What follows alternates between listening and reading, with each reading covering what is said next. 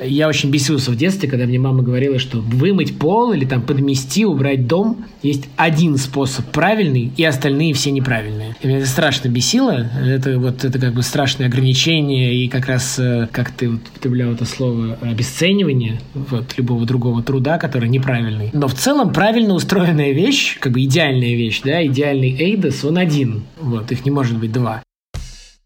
Привет, дорогие слушатели! Это подкаст «Переговорки» и я Николай, его ведущий.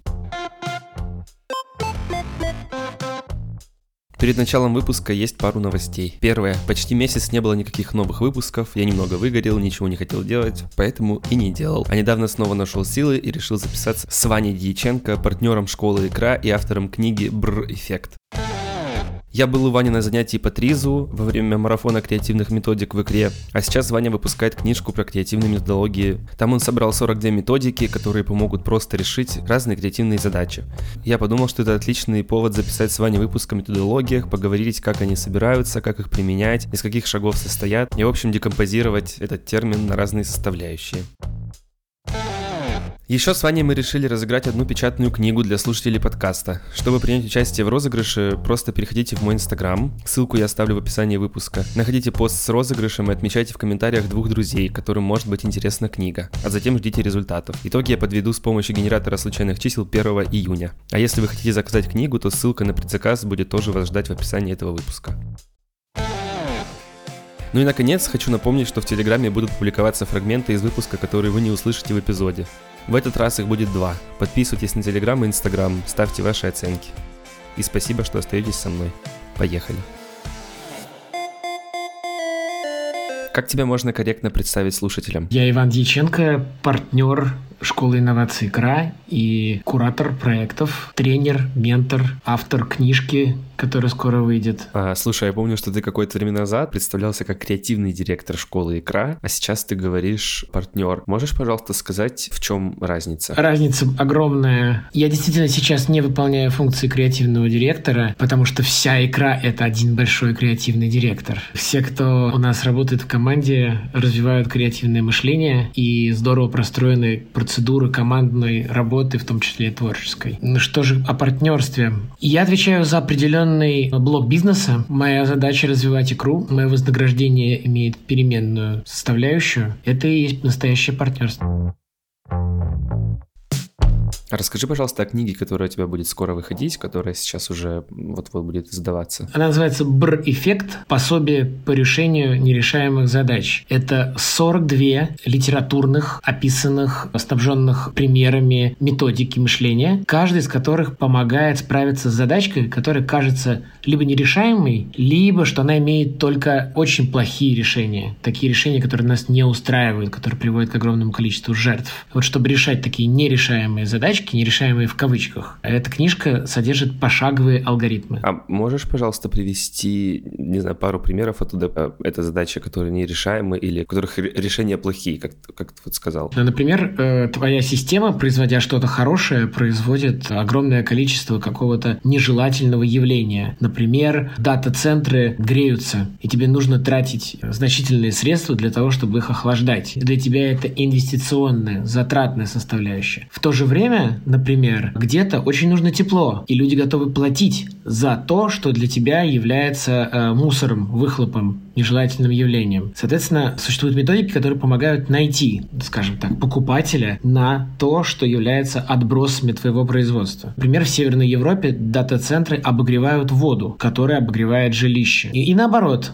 тебе не хватает ресурсов, всем нам постоянно не хватает ресурсов. Мы пытаемся восполнить нехватку любого ресурса таким ресурсом, как деньги. Вместо этого можно оглянуться, внимательнее посмотреть вокруг себя и найти то, что для других является выбросом, мусором, то, за что они готовы заплатить, лишь бы забрали. То есть это более чем бесплатный ресурс для нас. И подумать, может быть, мы можем его использовать в качестве полезного, изменить собственное производство, изменить собственный подход и воспользоваться либо бесплатным ресурсом, а, либо возобновляемым, либо дешевым, либо вредным. Вот об этом, например, говорит методика номер один, которая называется «Вредное – это полезное». Ты сказал, что в книге 42 методики. Можешь, пожалуйста, рассказать, как они собирались, из каких они областей знаний, и, и как, как долго ты их находил и все аккумулировал? Ох, спасибо за этот вопрос. Здесь, правда, много вопросов в одном. А, попробую кратко. Чтобы мыслить вопреки или обходя здравый смысл, для этого существуют специальные алгоритмы, которые мы называем креативными методиками. Весь мир называет креативными методиками. Они замечательные, они разные, у них замечательные умные авторы, все они проверены временем, э, тестированы на кейсах. Одно но. Это довольно большие блоки подходов, которые нужно учить. Да, этим нужно заниматься, в это нужно погружаться, тренироваться, оттачивать навыки и так далее. Зачастую это либо невозможно, либо очень сложно, не хватает усидчивости, гибкости, не хватает, так сказать, не на всех людей, да, с точки зрения эмоционального склада, склада мышления это ложится. Поэтому первое, что я сделал, даже не я, конечно же, а икра этим занимается системно, это распиливает большие методологии на маленькие инструменты и потом пересобирает, рекомбинирует их под э, задачи, под команды, под особенности бизнеса, под клиентов. Это системная работа по распиливанию и перемешиванию креативных методологий, она ведется в икре много лет. Я сделал следующий шаг, я литературизировал эти приемы. Я превратил их в забавные истории. Я дал им жгучие драматические названия. У меня есть методика, которая называется войеризм, то есть подглядывание. Есть методика, которая называется безумный монарх. Я предлагаю людям вставать в тапочки интересные, для вставания. И предлагаю какие-то интересные контексты. И через это инструмент мыслительный воспринимается гораздо удобнее, проще и быстрее. Эта работа, она велась подспудно. Она велась в икре, она велась в моем подсознании. Где-то местами мне нужно было выполнить эту работу для клиентов. А и постепенно где-то все это как-то понемножку откладывалось в фреймворках, в доске мира, в презентациях кино и так далее. В какой-то момент я решил это систематизировать, собрать, но дальше вот эта рекомбинация, вот эта вот работа ножницами и клеем, она длилась э, до последнего момента. Как и, наверное, любой порядочный автор, я переписал книжку три раза, и все эти три раза и менялось число. Сначала их было 98, потом их было 60, потом их стало 42. Ну да, когда ты написал уперся, упарился, потратил полгода и написал 15 из 98, тебя это сильно бьет по затылку. Это сложно то есть руки опускаются. Но как только ты понимаешь, что ты написал 15 из 42, за спиной вырастают крылья. Поэтому самое лучшее, что я сделал, это сократил число методик и укрупнил их, да, я их сократил через укрупнение и некоторую пересборку. Поэтому это рекомбинирование, рекомбинирование, рекомбинирование. Естественно, на все это смотрел редактор, который говорил мне, что вот здесь он не видит разницу между двумя подходами, они неотличимы. А вот в этом подходе он видит два подхода, ему не понимает, почему они смешаны. Кураторы посмотрели смотрели на эту работу, тоже дали похожие замечания. В итоге, с учетом вот э, всего-всего самого разнообразного восприятия, устаканились 42 методики. Ты сказал про литературный подход, про то, что ты их э, сделал более литературными. Я вспомнил, я как раз на днях начал читать книжку, может, слышал, называется «Цель». Фамилия автора Голдрат. Это про юнит-экономику. Там же это все в формате романа сделано. Мне кажется, очень похожий подход. И на самом деле очень интересно читать, вот когда какие-то сложные штуки перерабатываются в какие-то простые такие подходы. Я думаю, что когда ты ее дочитаешь, ты перестанешь думать, что она про юнит-экономику. Книжка действительно знаменитая и потрясающе важная. Очень здорово, что ты до нее добрался. А тебя ждет потрясающее открытие, пока ты ее читаешь, но тебя ждут открытия, когда ты начнешь читать книжку «Цель 2». И когда потом ты подсядешь на Голдрата и прочитаешь его книжки книжки «Критическая цепь», например, и у него есть самые разнообразные книжки, ты увидишь, что он действительно методологию теории ограничений систем ТОС раскрыл в виде нескольких бизнес-романов. Э, все его подходы, все его описания литературизированы. Ему, когда он писал эту книгу и потом старался ее издать, э, друзья говорили ему, он пишет об этом в конце первой книги, в послесловии, что друзья говорили ему, типа Ильяху, что ты делаешь? Котлеты отдельно, мухи отдельно. Где литература, а где бизнес? Никто не верил в бизнес-роман. И не было такого жанра. Но он, э, как настоящий креатор, он не уступил, не отступил, стоял на своем. И когда он выпустил, и она сразу, это тот случай, когда она сразу прям стрельнула и обрела успех, он рассказывает, что его друзья приходили к нему и говорили, ну, я же сразу говорил, что это классная идея. Вот, э, да, присоединиться к победе желаю присылают многие. Моя книга не литературизирована настолько, она драматизирована, да, через названия, примеры, там, аллюзии какие-то и так далее. Но она, конечно, не представляет собой бизнес-романа. У меня есть две идеи. Первое — это превратить книгу в беседу султана и визиря, когда на самом деле визирь работает фасилитатором, подкидывает креативные методологии, но изобретает султан сам. И визирь склоняется перед величием султана и говорит ему, ну вот, я знал, что вы можете, да, вы, вы, вы все знаете, и ваша мудрость бесконечна. А,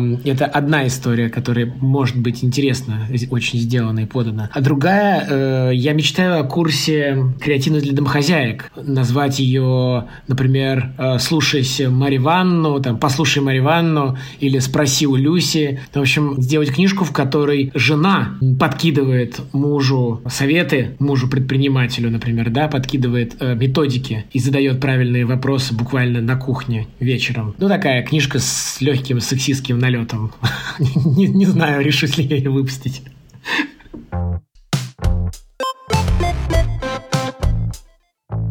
Мне хочется спросить про креативные методологии, и я знаю, что обычно такой вопрос, ну, знаешь, про методологии начинается примерно с того, что там кому нужны креативные методологии и вот всякие такие штуки.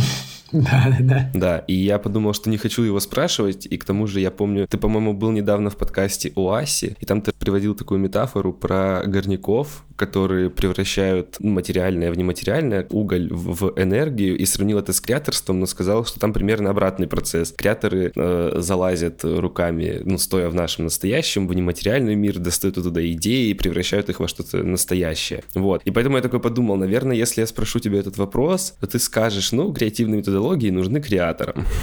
Мне интересно в этом смысле разобраться, кто такие креаторы в широком смысле, вне каких-то рекламных индустрий, и если это, например, не изобретатели, вот про которых, да, например, ты сказал, вот пример ты приводил про дата-центры, которые греются. Мне кажется, что это такая тоже изобретательская задача. Кто вот эти креаторы, они, не знаю, живут среди нас или они ходят тоже вместе с нами, кто, кто эти люди, в общем, и в широком смысле, если. Да, и ходят ли они в туалет, эти люди, и в общественные, например. Мне кажется, что со времен Generation П. Пелевина э, слово «креатор» оно дискредитировано.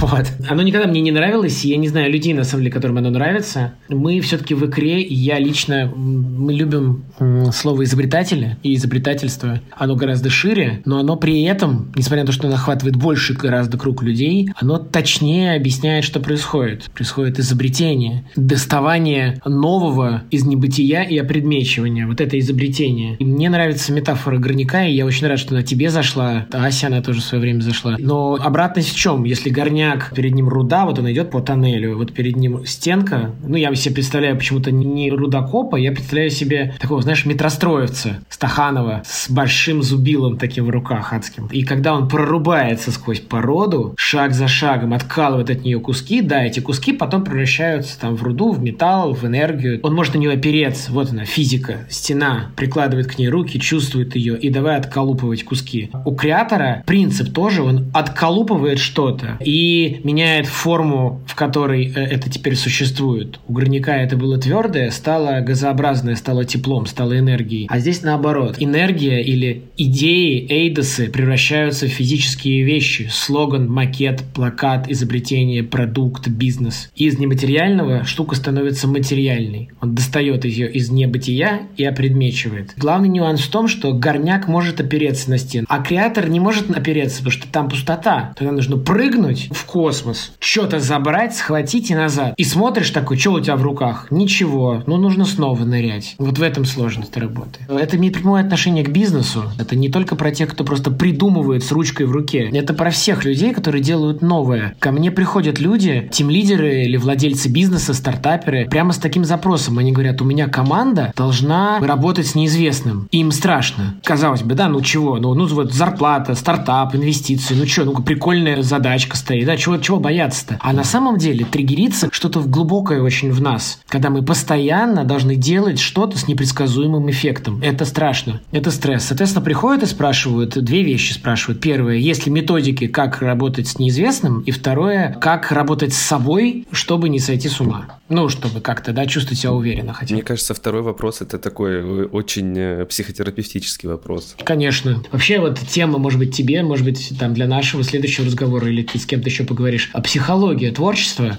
и, может быть, даже психотерапия творчества. Это вещь, которая раньше касалась художников, вот, а теперь касается очень многих. Слушай, ну вот я помню, да, что мне это интересовало, потому что я сам проходил э, когнитивно-поведенческую терапию, я заметил, что там, когда работаешь с какими-то своими мысленными установками или штуками, меняется и подход в работе, в креаторских штуках, и я заметил, что прям очень сильно. Ну, а там, например, в случае с КПТ, там была такая история, что они же такие за рациональные подходы больше, там, за меньше оценочных суждений, больше логики какой-то, то прям я почувствовал в какой-то момент, что действительно что-то начало меняться.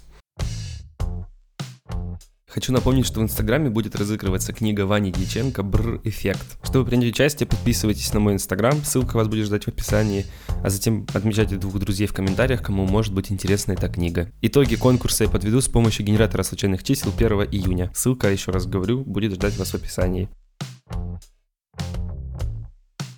Ты когда рассказывал про э, метростроевца и приводил эту метафору, у меня в голове такая мысль прошла. Я помню, что некоторые вот авторы тоже методик или вот преподаватели делятся мыслью, что придумывать могут все, и что это не какая-то rocket science, и что это легко и просто. А с другой стороны, есть люди, которые делают это профессионально, и вопрос про обесценивание. Мне кажется, что часто бывает, что работу людей, которые что-то придумывают, придумывают и делают стоящее и хорошее, обесценивают, потому что, ну, как бы вроде бы каждый может придумать. А что обесценивается, Коль, и кем? Обесценивается работа креаторов, потому что, ну, вроде как придумывать-то могут все, с одной стороны, а с другой стороны тебе сложно объяснить людям, почему это надо. Я просто помню, например, у меня через один бывают какие-то проекты, когда, например, вот я говорю, там, сейчас мы подумаем над большой идеей, сейчас мы ее сделаем, подумаем. И вот я объясняю, объясняю, мне нужно тратить, там, не знаю, часов, наверное, 7 разговоров в несколько сессий, объясняя, для чего нужно нужно это делать? Спасибо за этот вопрос. Но смотри сейчас,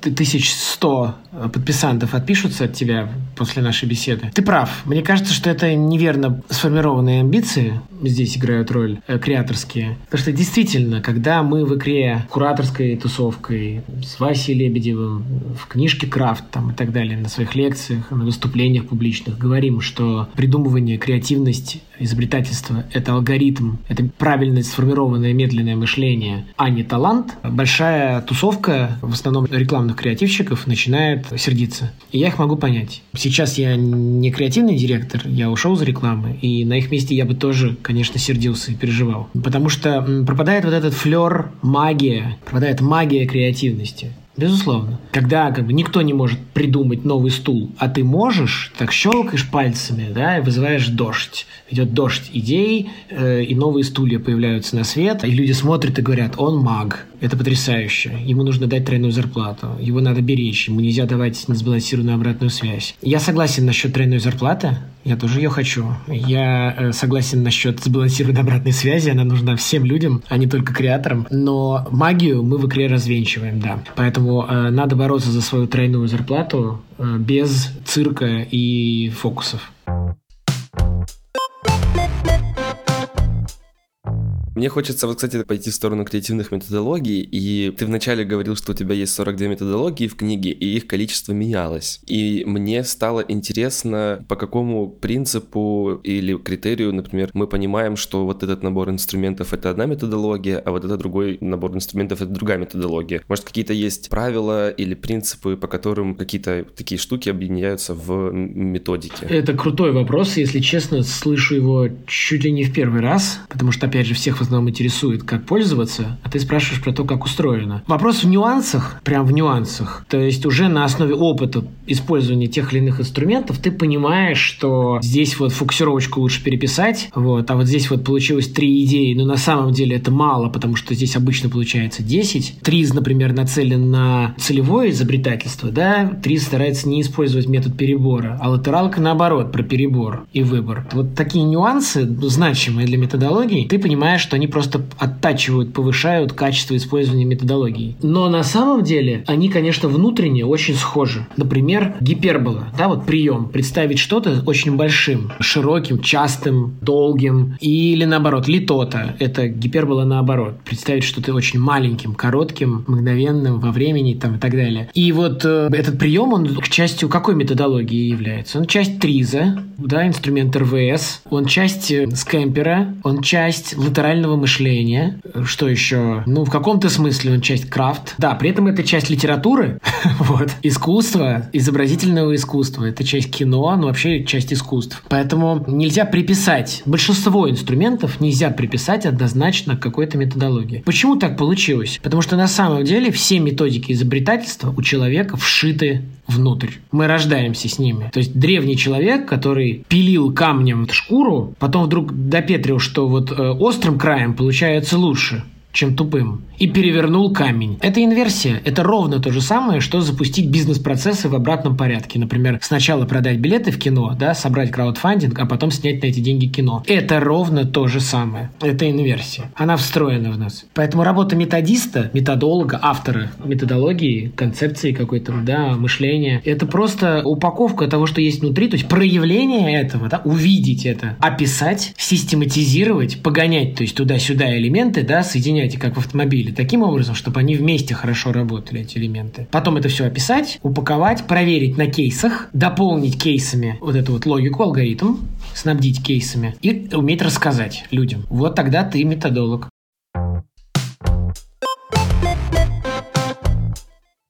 Когда ты рассказываешь про изобретательство, если отдалиться и посмотреть на все ключевые этапы процесса изобретения, там, например, от изучения потребностей там, до формулирования там, проблемы, потом до разработки продукта, запуск, дистрибуция, какие методологии могут помочь на каждом этапе вот этого процесса изобретательства? Может быть, какая-то лучше? Здесь может быть много, на самом деле, трактовок, и мы периодически у нас бывают жаркие споры. Я не знаю, сантехники спорят ли о, так сказать, тех преимуществах, недостатках тех или иных сантехнических устройств. Я думаю, тоже наверняка. Вот мы также ровно до хрипоты спорим о том, для чего лучше применимы те или иные методики, методологии. У меня есть свое видение, конечно, давай быстро по нему пробежимся. Я считаю, что в целом весь алгоритм создания нового, он примерно такой. Ты сначала стратегируешь, то есть смотришь, как ты хочешь поменять мир, да? строишь стратегию, исходя из того, что ты хочешь делать, что ты можешь делать, какие у тебя есть ресурсы. В общем, есть стратегическое, некое кон- концептуальное видение. Потом ты, конечно, опускаешь на уровень людей, на уровень будущих пользователей, но опускаешь на уровень уровень, в смысле э, в размышлениях, ты идешь в эмпатию, к пониманию людей. Используешь, соответственно, другие методологии. На третьем шаге ты, безусловно, создаешь большую идею, то есть некий принцип, как эта штука будет работать, чтобы она приносила пользу. Потом распиливаешь ее на механики конкретные, как будут устроены отдельные ее части, как эта штука будет выглядеть, как мы будем ее продавать, там и так далее, да, объяснять людям и прочее, прочее. Затем ты ее постоянно развиваешь какими-то новыми фишками, потому что, ну, нельзя запустить и забыть, тебе нужно насыпать изюма и постоянно этот изюм подсыпать. А потом, когда твоя вся история выходит на плато, а все на свете выходит на плато, так или иначе, тебе нужно повышать эффективность твоей системы. То есть развивать, продолжать ее развивать, делать ее более, более эффективной за счет повышения ее пропускной способности, ее выхлопа, с одной стороны, а с другой стороны, а, снижать затраты, так или иначе, и затраты потребителей, и свои затраты. Вот. Но потом все равно все умирает рано или поздно. Вот этот путь, кем бы ты ни был, ты его проделываешь. Учительница с классом, автор книги с книгой, предприниматель с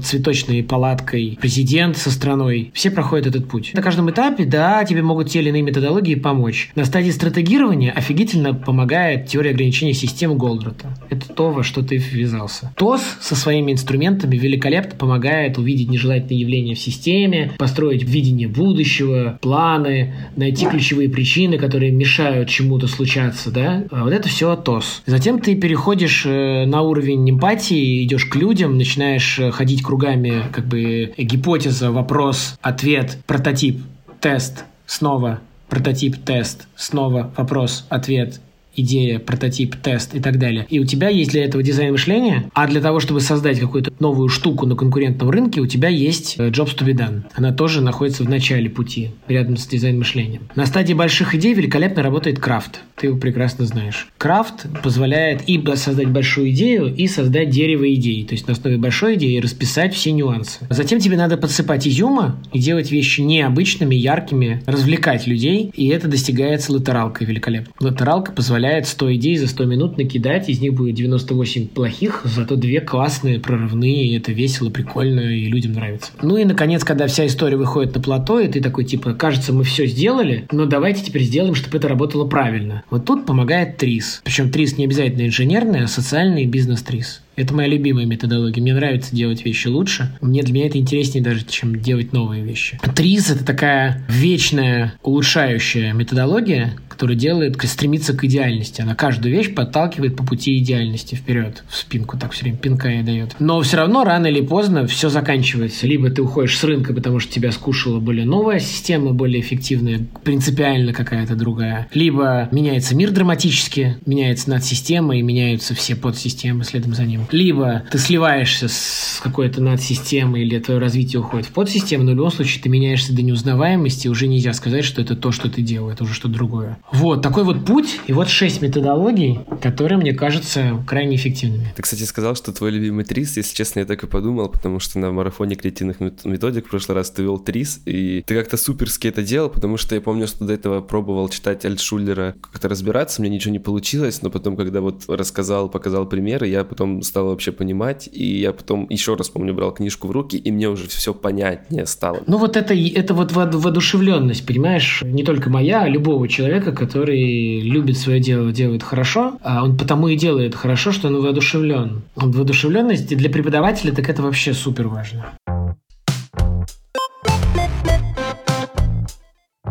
Ты вот перечислил э, 6 методологий, наверняка внутри них еще есть какие-то инструменты. Может быть, есть какие-то твои особенные, любимые, которые ты применяешь каждый день, ну или не каждый день, это там, не знаю, довольно часто. Каждый день, я надеюсь, я ничего не применяю.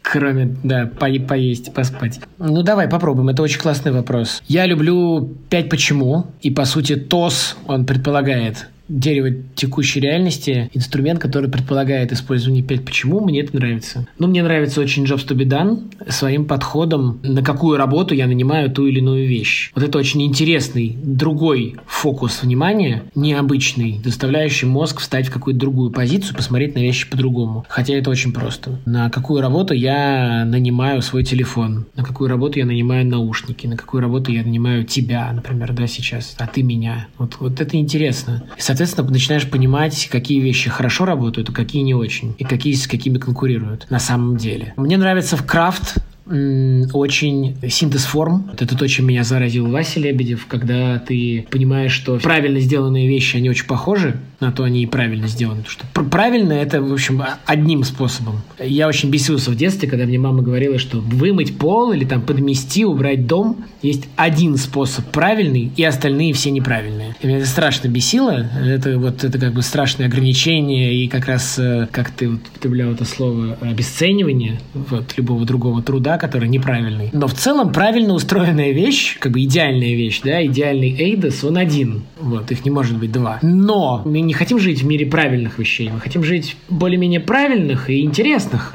вещей. А вот интересные создаются за счет синтеза. Ты сказать, что мы не банк, а мы банк-бар, или мы не школа, а школа-бар, или школа путешествия, или школа космическая станция. Вот это интересно. Это делает нашу жизнь запоминающейся. Это мне очень нравится в крафт. Латералка, ну, она просто очень эффективная. Она просто очень эффективная. Там есть мои любимые инструменты, но по большому счету вся латералка просто мне нравится эффективность. Я не могу сказать, что ее каждый день использую, конечно. Надо как бы подготовиться, надо выдохнуть, прийти в какое-то состояние правильное, тогда ты ее хорошо используешь. Триз вот такая штука, э, это я сейчас вот ко всем слушателям нашим обращаюсь. В тризе, э, естественно, свои фишки. И вот если триз тебя зацепил по-настоящему, если у тебя поменялось что-то в голове, вдруг только щелкнул, ты сказал, блин, как это, блин, это было рядом со мной всю жизнь. Почему я никогда на это так не смотрел? Если это с тобой произошло в Тризе, то ты, во-первых, не можешь быть другим. То есть Тризом ты укушенный теперь. Вот, это нельзя э, развидеть и расслышать. Во-вторых, начинаются всякие фишки. То есть ты начинаешь это везде видеть, ты говоришь, о, противоречие Патрис. Говоришь ты совершенно не к месту, с людьми, которые совершенно не понимают, о чем идет речь. Но ты просто уже не можешь этого не увидеть и не сказать. Ты говоришь, а, это противоречие Патрис. Или это решение Патрис. Когда у тебя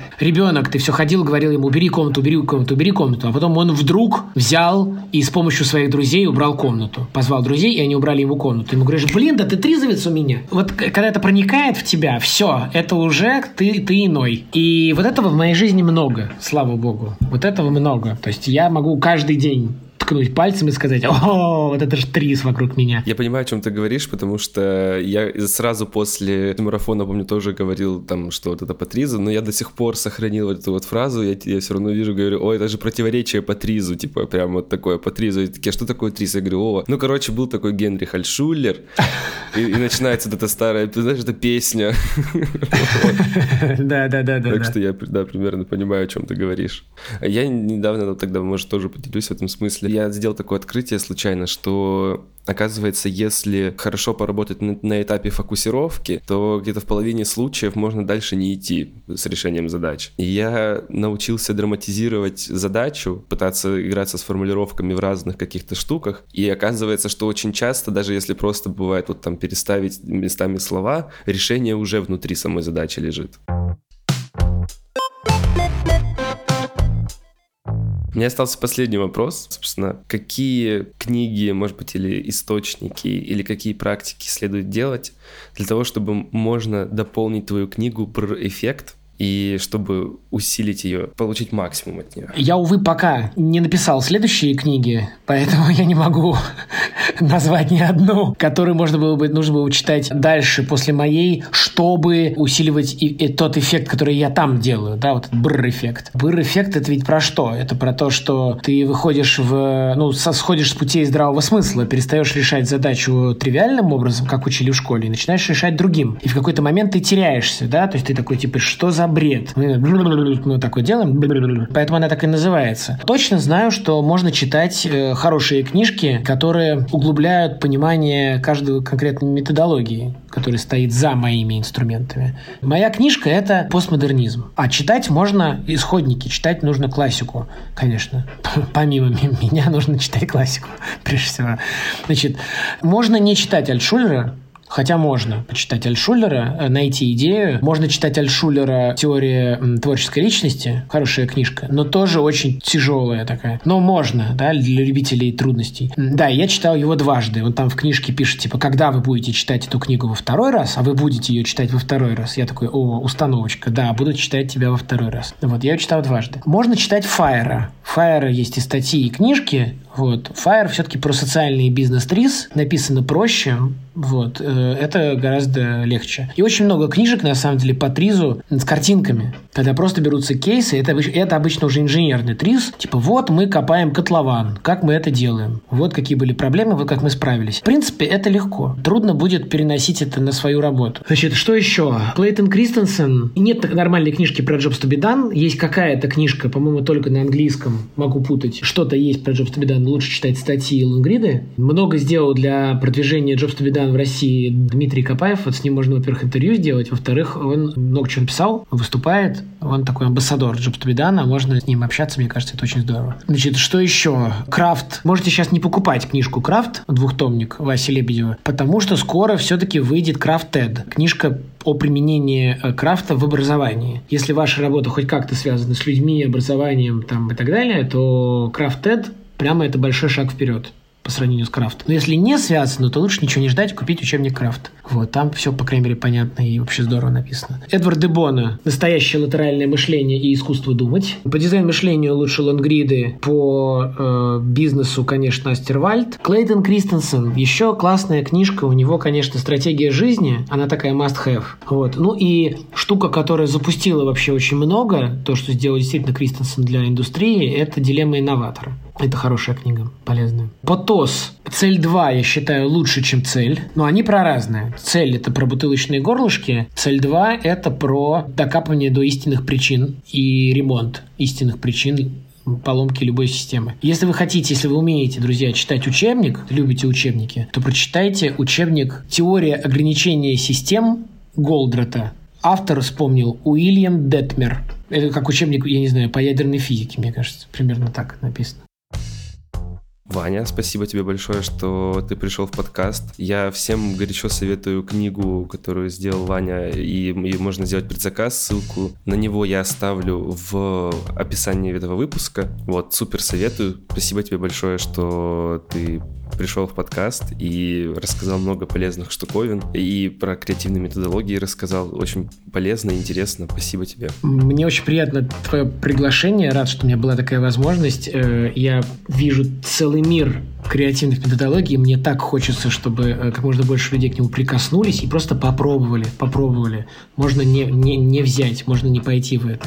Но хотя бы посмотреть, что это за штука мне очень хочется, чтобы это случалось чаще. Спасибо. Спасибо. Пока. Пока. Спасибо, что дослушали этот выпуск до конца. Увидимся и услышимся с вами через две недели. Все в этой же переговорке. Спасибо вам, что остаетесь со мной. Всем пока.